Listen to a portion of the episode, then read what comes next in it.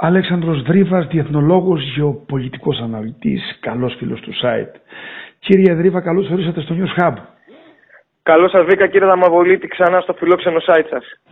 Κύριε Δρίβα, ε, πρόσφατα ε, βγήκε μια ε, έκθεση του Κογκρέσου, ετήσια είναι νομίζω και έχει σταθεί σε ορισμένα πράγματα, στο παρελθόν την έχετε αναλύσει και άλλες φορές, αλλά θα θέλαμε ε, να μας κάνετε μια ανάλυση σε ε, κάποια επιμέρους σημεία που νομίζω ότι έχουν πολύ ενδιαφέρον. Ε, η, η έκθεση, για να ξεκινήσουμε το πρώτο, παρατηρεί μία μεγάλη ένταση στην Ανατολική Μεσόγειο και δει περισσότερο στις αμερικανοτουρκικές σχέσεις. Και ε, τα στοιχεία όλα δείχνουν ε, της έκθεσης ότι το μέλλον είναι αβέβαιο. Να ξεκινήσουμε με αυτό. Κοιτάξτε, όπως πολύ σωστά είπατε, η έκθεση του Κογκρέσου για, για, την Τουρκία ε, θα μπορούσαμε να πούμε ότι είναι και καταπέλτης υπό την έννοια ότι συνήθως αυτού του είδους οι εκθέσεις, και τις παρατηρώ χρόνια, είναι εκθέσεις που είναι τελείως ψυχρές και εδώ φαίνεται ότι υπάρχουν ε, έμεσα σχόλια. Τι εννοώ, όπως σωστά είπατε, το, η ουσία αυτής της έκθεσης, το πόρισμα είναι ότι οι, οι αμερικανοτουρκικές σχέσεις βρίσκονται σε ένταση και ταυτόχρονα το μέλλον τους ε, αντιμετωπίζεται με πολλά ερωτηματικά. Αυτό είναι πάρα πολύ σημαντικό για να δούμε που είναι αυστηρά η διμερή σχέση των ΗΠΑ με την Τουρκία και μέσα στο, στο κείμενο κύριε Δαμαβολίτη υπάρχουν ε, ε, όλες οι διαφορές των ΗΠΑ με την Τουρκία. Ε, μέσα είναι βέβαια και τα ελληνοτουρκικά. Υπάρχουν, υπάρχει έντονη σπουδή για τα ελληνοτουρκικά και ε, για τα θέματα που βέβαια πλήττουν άμεσα τις αμερικανοτουρκικές σχέσεις που είναι ε, η, η, προμήθεια της ε, Τουρκίας των S400 από το 2017 και η έντονη συνεργασία της Ρωσίας με την Τουρκία για θέματα στρατιωτικά, η αποστολή στρατιωτών έμεσα και άμεσα στη Μέση Ανατολή και στον Κάφκασο έτσι όπου βοηθά το Αζερβαϊτζάνι η Τουρκία, ε, η ένταση που προκαλεί στα, στα ελληνοτουρκικά, οι απειλές ε, και μην ξεχνάμε έτσι είναι και το θέμα της Λιβύης όπου έχουν πει πολλές φορές οι Αμερικανοί να αποχωρήσουν όλες οι ξένες δυνάμεις από εκεί. Οι Τούρκοι μέσω εκπαιδευτών αλλά και άλλων και καλυμμένων σταθετικών δράσεων υπάρχουν στη Λιβύη και ε, ε, συνδημιουργούν αυτό το δηλητηριώδες κλίμα αφού το αποτυχημένου μέχρι στιγμής κράτους. Οπότε έχουν μέσα και κάποιες μετρήσεις που αφορούν τον πληθωρισμό που έφτασε τον Οκτώβριο στην Τουρκία του 2022 το ηλικιώδες ποσοστό το 85% ότι η τουρκική λίρα έχει υποτιμηθεί σε σχέση με το δολάριο κατά 28% όλη την προηγούμενη χρονιά ότι έχει δηλαδή μια έτσι οικονομική ανεπάρκεια η Τουρκία και ταυτόχρονα υπενθυμίζει ότι για τις εξαγωγές της η Τουρκία στηρίζει στην Ευρωπαϊκή Ένωση, για την άμυνά της και την ασφάλειά της στο ΝΑΤΟ και στις Ηνωμένες Πολιτείες, αλλά για, τη, για τους φυσικούς πόρους, για υδρογονάθρακες σε Ιράν και Ρωσία, έτσι μας δείχνει γενικότερα ένα πλαίσιο το οποίο ε, μόνο εύκολο δεν είναι. Βλέπετε οι αμερικανοτουρκικές διαφορές είναι πραγματικά έντονες και ε, μεγάλη ε, σπουδή δείχνουν επίσης στην έκθεση ε, για τα θέματα της Συρίας ε, που οι, οι Τούρκοι από το 2011 που έχουν εμπλακεί στον πόλεμο ε, ε, απειλούν και σκοτώνουν καθημερινά ε, τους συμμάχους των ΗΠΑ, τους YPG, έτσι, τους Κούρδους ε, mm. της Συρίας. Όλα αυτά, άμα τα βάλετε στο μπλέντερ που λέμε, δημιουργούν ε, εύλογα και το, το πόρισμα. Το πόρισμα το οποίο είπαμε ότι είναι οι Αμερικανοτουρκικές σχέσεις σε ένταση, και ερωτηματικό για το μέλλον τους. Σε, σε, σε ένα σημείο θέλω να σταθώ ε, πριν να περάσω στα υπόλοιπα. Είπατε για τους S400 και για την έντονη ανησυχία που ε, περιγράφει η έκθεση όσον αφορά τη σύσφυξη των σχέσεων Τουρκίας και Ρωσίας. Αυτό ε, πού πιστεύετε ότι μπορεί να προεκταθεί; Είναι βέβαιο κύριε Δαμαβολίτη το εξής ότι οι Αμερικανοί είναι πάρα πολύ προβληματισμένοι για το ότι η Τουρκία δεν έχει υιοθετήσει τις κυρώσεις εναντίον της Ρωσίας, είναι μόνη νατοική χώρα που δεν τις έχει ε, υιοθετήσει και όχι μόνο αυτό, έγινε ασφαλές καταφύγιο οικονομικής δραστηριότητας των Ρώσων ολιγαρχών. Με λίγα λόγια, αυτή τη στιγμή το μαύρο χρήμα στην Τουρκία έχει ξεπεράσει κατά πολύ τις παλιές καλές εποχές που η Τουρκία είχε και άλλο μαύρο χρήμα από άλλους οργανισμούς, από άλλες ομάδες, από άλλα κράτη. Άρα αυτό είναι το ένα. Το δεύτερο είναι ότι η Τουρκία απειλεί τις Ηνωμένες Πολιτείες και γενικότερα το ΝΑΤΟ με, με το ρόλο που έχει στον στο Ρωσοκρανικό πόλεμο ε, μέσα από τη διαμεσολάβηση που έχει καταφέρει με τη με συμφωνία των σιτηρών διότι κρατά ουσιαστικά ομήρους πάρα πολλές αφρικανικές χώρες ή γενικά τις ευάλωτες χώρες επί τις στητιστικές κρίσεις κάτι που δεν θα ήθελαν να το δουν βεβαίως οι Αμερικανοί και οι Δυτικοί γιατί όπως καταλαβαίνετε οι χώρες, οι, χώρες οι οποίες θα έχουν επιστημιστική ανασφάλεια θα έχουν και πολιτική, πολιτική αστάθεια και είναι πολύ εύκολο με την πολιτική που ασκεί η Κίνα διεθνώς, έτσι με την παγίδα χρέους, πολύ εύκολα αυτές οι χώρες μετά να βρεθούν κινέζικοι δορυφόροι. Οπότε θέλω να πω με αυτό το σκεπτικό ότι υπάρχουν πάρα πολλά απόνερα τα οποία χρειάζεται να σκεφτούμε και γι' αυτό και ε, οι, οι, οι σχέσεις μεταξύ Ηνωμένων Πολιτειών και ε, Τουρκίας ε, θα μπορούσαμε να πούμε ότι συνιστούν ένα γόδιο δεσμό αυτή τη στιγμή. Μέσα σε αυτόν είναι έτσι και τα F-16. Ε, ε, στο, στο, κομμάτι τώρα για να πάμε και στα, στα δικά μας η έκθεση ε, βλέπει και βάζει ένα ιδιαίτερο πλαίσιο την αναβάθμιση που έχουν οι σχέσεις των ΗΠΑ ε, με την Ελλάδα αλλά και την Κύπρο. Σε αυτό, αυτό το λέω για τον αντίποδα που, του, του προηγούμενου ερωτήματος, ας πούμε, τις σχέσεις Τουρκίας-Ρωσίας ε, και μέσα σε αυτό γίνεται δική αναφορά στην Αλεξανδρούπολη τη Σούδα που υποκαθιστά ας πούμε, η Αλεξανδρούπολη τα στενά.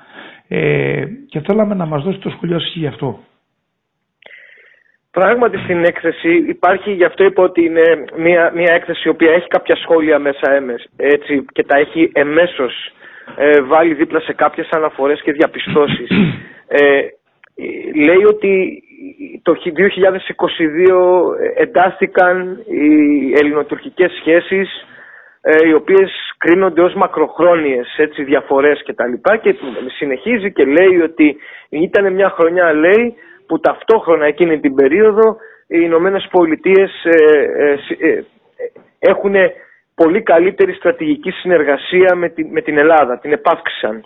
Ε, υπάρχει ρητή αναφορά στο ρόλο της Αλεξανδρούπολης που λέει ανησυχεί τους Τούρκους πάρα πολύ αλλά από την άλλη οι Ηνωμένες Πολιτείες λένε ότι ο ρόλος Αλεξανδρούπολης αυτή τη στιγμή είναι πάρα πάρα πολύ σημαντικός για τα όσα γίνονται στην Ουκρανία. Εδώ μπορούμε να προσθέσουμε εμείς σίγουρα ότι το μεγάλο μας όπλο στο Ρωσουκρανικό πόλεμο είναι η Αλεξανδρούπολη και πρέπει να τη διαπραγματευόμαστε έτσι γιατί λέμε συνήθως για το ρόλο που παίζει η Τουρκία ε, στην, ε, στην, στο Ρωσοκρανικό. Όπως είπαμε, ο, ο ρόλος ο σημαντικός είναι στην συμφωνία με τα σιτηρά, όπου από, μόνος, από, από μόνη της αυτής η συμφωνία είναι επισφαλής, διότι ξέρετε ότι όπου να είναι πάλι, ο πόλεμος στην Ουκρανία θα αγριέψει. Άρα, πάντοτε αυτή η συμφωνία ε, είναι υποαίρεση, γιατί είμαστε σε πόλεμο. Άρα, όλες οι άλλες προσπάθειες της Τουρκίας για διαμεσολάβηση υποτιθέμενη ήταν οι πιο πολύ δημόσιες σχέσεις και για να πουλάει ο Ερντογάν ένα διεθνές αφήγημα και παραμύθι.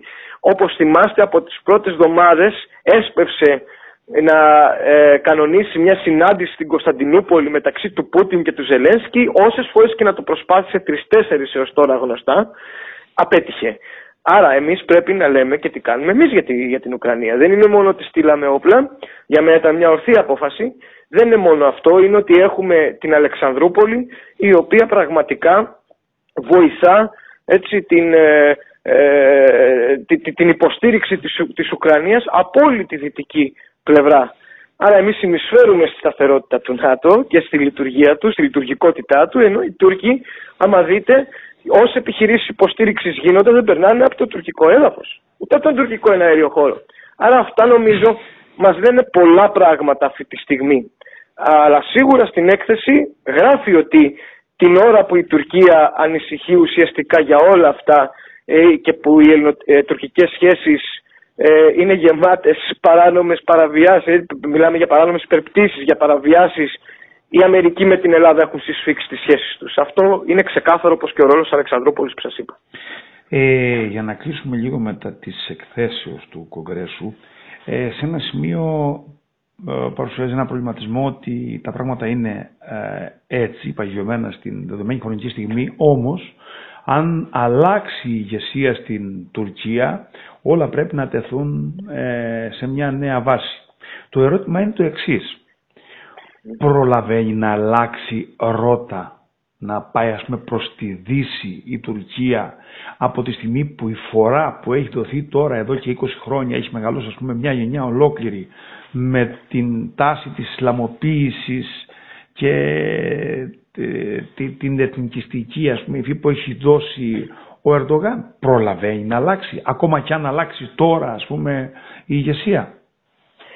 Νομίζω η αναφορά στην έκθεση που όντως είναι κάπως, είναι περίπου έτσι, γιατί λέω περίπου, μέσα τονίζεται, έτσι είναι και η λέξη ίσως. Λέει ότι ίσως κάποιος άλλος πρόεδρος θα μπορούσε να είχε αξιολογήσει πιο θετικά για τη Δύση τις σχέσεις Τουρκίας-Δύσης. Ε, οπότε το ίσως ε, μαρτυρά και μία πρόθεση ουσιαστικά του Κογκρέσου ε, να μην συνεχιστεί, να μην δώσει η Αμερικανική κυβέρνηση ίσως κάποιο προεκλογικό δώρο στον Ερντογάν. Άρα είναι σαν να κλείνει το μάτι λέγοντας ότι δεν πρέπει να στηρίξουμε τον Ερντογάν. Αυτό είναι το ένα κομμάτι. Το άλλο, έχετε μεγάλο δίκιο, αντανακλά ίσως σε ένα μεγάλο βαθμό ε, μια, έναν ευσεβή πόθο που έχει η Δύση και ο οποίος κατά τη δική μου γνώμη θα της ε, στοιχήσει πάρα πολύ.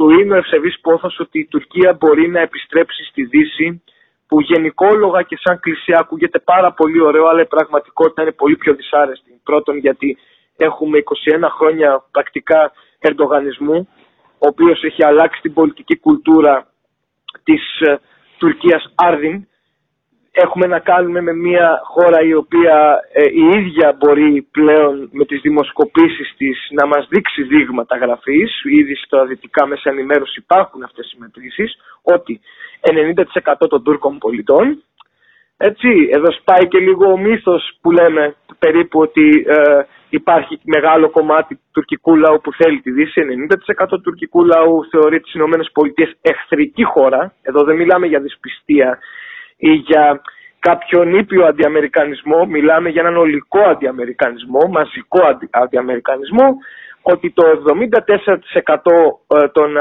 ανθρώπων που ερωτήθηκαν θέλουν σύσφυξη, περαιτέρω σύσφυξη με τη Ρωσία των σχέσεων και ένα 63-64% περίπου όπου ε, θεωρούν φιλική χώρα τη Ρωσία. Άρα προσέξτε, από τη μία ο Ερντογάν έχει προωθήσει μια Ισλαμική ατζέντα η οποία είναι τελείως αντιλητική. Μην ξεχνάμε ότι ε, άλλες εκθέσεις του Κογκρέσου αλλά και του State Department είναι καταθλιπτικές για τα ανθρώπινα δικαιώματα στην Τουρκία και για την ελευθερία. Ε, υπάρχουν πολλές ταξιδιωτικές οδηγίες κατά καιρούς σε Αμερικανούς πολίτες να μην διαδηλώνουν ή να μην είναι κομμάτι ε, διαδηλώσεων, ε, ε, να μην είναι περαστικοί από όλες αυτές τις ε, διαδηλώσεις διότι κινδυνεύουν να συλληφθούν είναι από τη μία αυτό και από την άλλη ένα αντιφατικό κάπως ότι αυτοί που εξισλαμίζονται από τον Ερντογάν, έτσι, ενώ εξισλαμίζονται φανατικά πάνω στον Ισλαμικό φονταμενταλισμό, προτιμούν μια ορθόδοξη χώρα. Αυτό σημαίνει πρακτικά κατά τη δική μου την εκτίμηση, μελετώντας και τον αντιαμερικανισμό στην Ελλάδα, δηλαδή πως είναι και καλυμμένος πολλές φορές μέσω ρωσοφιλίας, ξέρετε δεν υπάρχει γνήσια ρωσοφιλία που λέμε, υπάρχει και καλυμμένος αντιαμερικανισμός. Ότι περισσότεροι δηλαδή το να, το να υποστηρίζουν κάποιοι λαοί και στην Ελλάδα αλλά και παντού τη Ρωσία είναι πιο πολύ όχι επειδή λατρεύουν τη Μόσχα, τον Τολστόη, τον Στογεύσκι ή το καλό χαβιάρι και τη βότκα, αλλά επειδή ε, έχουν αυτό το, ε, τη θέληση να τα βάλουμε τον πρώτο με το πιο ισχυρό. Ε, είναι, ένας, ε, είναι σημαίνει ότι είναι συνειδητός ο αντιαμερικανισμός, ο αντιδυτικισμός μέσα στην Τουρκία. Ναι, μάλιστα. Ε, ε, ήθελα να κλείσουμε λίγο με, και με, μια ερώτηση που μου έχει υποβάλει ένας φίλος. Πώς είναι δυνατόν ε, να έχουμε απειλή από ένα κράτος μέρος, ένα κράτος ε, που είναι μέλος του ΝΑΤΟ με, να πλήξει με πύραυλο μια ευρωπαϊκή πρωτεύουσα και η πλευρά η δική μας η ελληνική να μην έχει ξεσκώσει το σύμπαν, ας πούμε, τους ευρωπαϊκούς μηχανισμούς, τα διεθνή φόρα για αυτό που γίνεται. Δηλαδή θα μπορούσε να φανταστεί κανείς να υπάρχει από την Τουρκία απειλή για μια άλλη ευρωπαϊκή πρωτεύουσα και να είναι έτσι σταθμισμένες αντιδράσεις; Έχετε πολύ μεγάλο δίκιο. Δύο είναι οι λόγοι κατ' εμέ ε, για τους οποίους προβαίνουμε σε αυτό το λάθος ως επίσημη τουλάχιστον ε, Ελλάδα. Το ένα είναι ότι ακόμα δεν έχει ξεπεραστεί πλήρως, αν και έχουν γίνει βήματα, το φοβικό σύνδρομο ε, δηλαδή ε, παρατηρείται πολλές φορές για να το πω σχηματικά ένα βήμα μπροστά και δύο πίσω σε αυτό το κομμάτι. Το πρώτο είναι αυτό ότι ακόμα πλανάται ε, ε, έτσι, το, το δόγμα του κατευνασμού του Τσάμπερλέιν το οποίο όμως ξέρουμε ότι οδήγησε στο δεύτερο παγκόσμιο πόλεμο και δεν έφερε ειρήνη. Το άλλο είναι κατ' εμέ η πάρα πάρα πολύ λαθασμένη άποψη που έχουμε όσον αφορά την αιτιολογία της ε, τουρκικής επιθετικότητας. Αν δείτε το μεγαλύτερο μέρος του δημοσίου διαλόγου που διεξάγεται στην Ελλάδα έχει ως αφετηρία το τουρκικές εκλογές. Είναι λάθος αυτό. Να θυμίσω γιατί, γιατί πρέπει να στοιχειοθετούμε μέρες που είναι, πρέπει να είμαστε όλοι όσο πιο υπεύθυνοι γίνεται. Ε, το 2020 η Τουρκία στον Εύρο δεν αποπειράθηκε ε, να εισβάλλει εργαλειοποιώντας ε, πρόσφυγες και μετανάστες ε, για να κάνει εκλογές το 2023. Ούτε το καλοκαίρι που ε, ακολούθησε η Τουρκία δεν αποπειράθηκε να εισβάλλει στο Αιγαίο για να ε, έχει ο Ερντογάν ε, τις εκλογές του 2023 τη στήριξη. Πρέπει να καταλάβουμε ότι το τουρκικό πολιτικό σύστημα και οι τουρκικές εκλογές και όλη τι συμβαίνει, είτε είναι δημοψήφισμα είτε οτιδήποτε, μόνο απλώς αλλάζουν τον τόνο είναι παράγοντας δηλαδή ε, αυξομοίωσης μιας έντασης. Δεν είναι γενουσιουργός αιτία. Η γενουσιουργός αιτία έρχεται από την βαθιά τουρκική εξωτερική πολιτική, η οποία θεωρεί ότι η συνθήκη των Σευρών πρέπει να αναθεωρηθεί πλήρως, ακόμα και της Λοζάνης, έτσι το ξέρουμε ότι όταν κακώς επισκέφτηκε την Ελλάδα τότε, ήταν πολύ κακό αυτό το ταξίδι, αν θυμάστε ε, τότε το 2017 που ήρθε ο Ερντογάν εδώ, μίλησε και σε συνέντευξή του από πριν, αλλά και εδώ μίλησε για αναθεώρηση της Λοζάνης. Οι Τούρκοι θεωρούν ότι ε, ε, ο ελληνισμός γεωγραφικά για αυτούς και πολιτιστικά, αλλά αυτό είναι μια άλλη μεγάλη κουβέντα, έτσι μας θεωρούν ουσιαστικά ε, ε, εκείνους που ε, και κακώς υπάρχουν και στην Ελλάδα. Υπάρχουν και άνθρωποι που θεωρούν ότι ήταν ένας Οθωμανικός εμφύλιος ε, η Ελληνική Επανάσταση. Έτσι θεωρούν οι Τούρκοι ότι έπρεπε να ήμασταν ε, απλά μουσουλμάνοι και ότι απλώς ε, φύγαμε για να είμαστε ορθόδοξοι, που είναι πέρα για πέρα λάθος. Αλλά στο άλλο επίπεδο που σας είπα, το πρόβλημα είναι ότι ε, ε οι Τούρκοι θεωρούν τον ελληνισμό γεωγραφικά ως ζωτικό χώρο. Εδώ θα δούμε κι άλλο ένα λάθος της, της ελληνικής συγγνώμη, εξωτερικής πολιτικής, όπου το 1997 στη Μαδρίτη αναγνωρίσαμε ζωτικά συμφέροντα.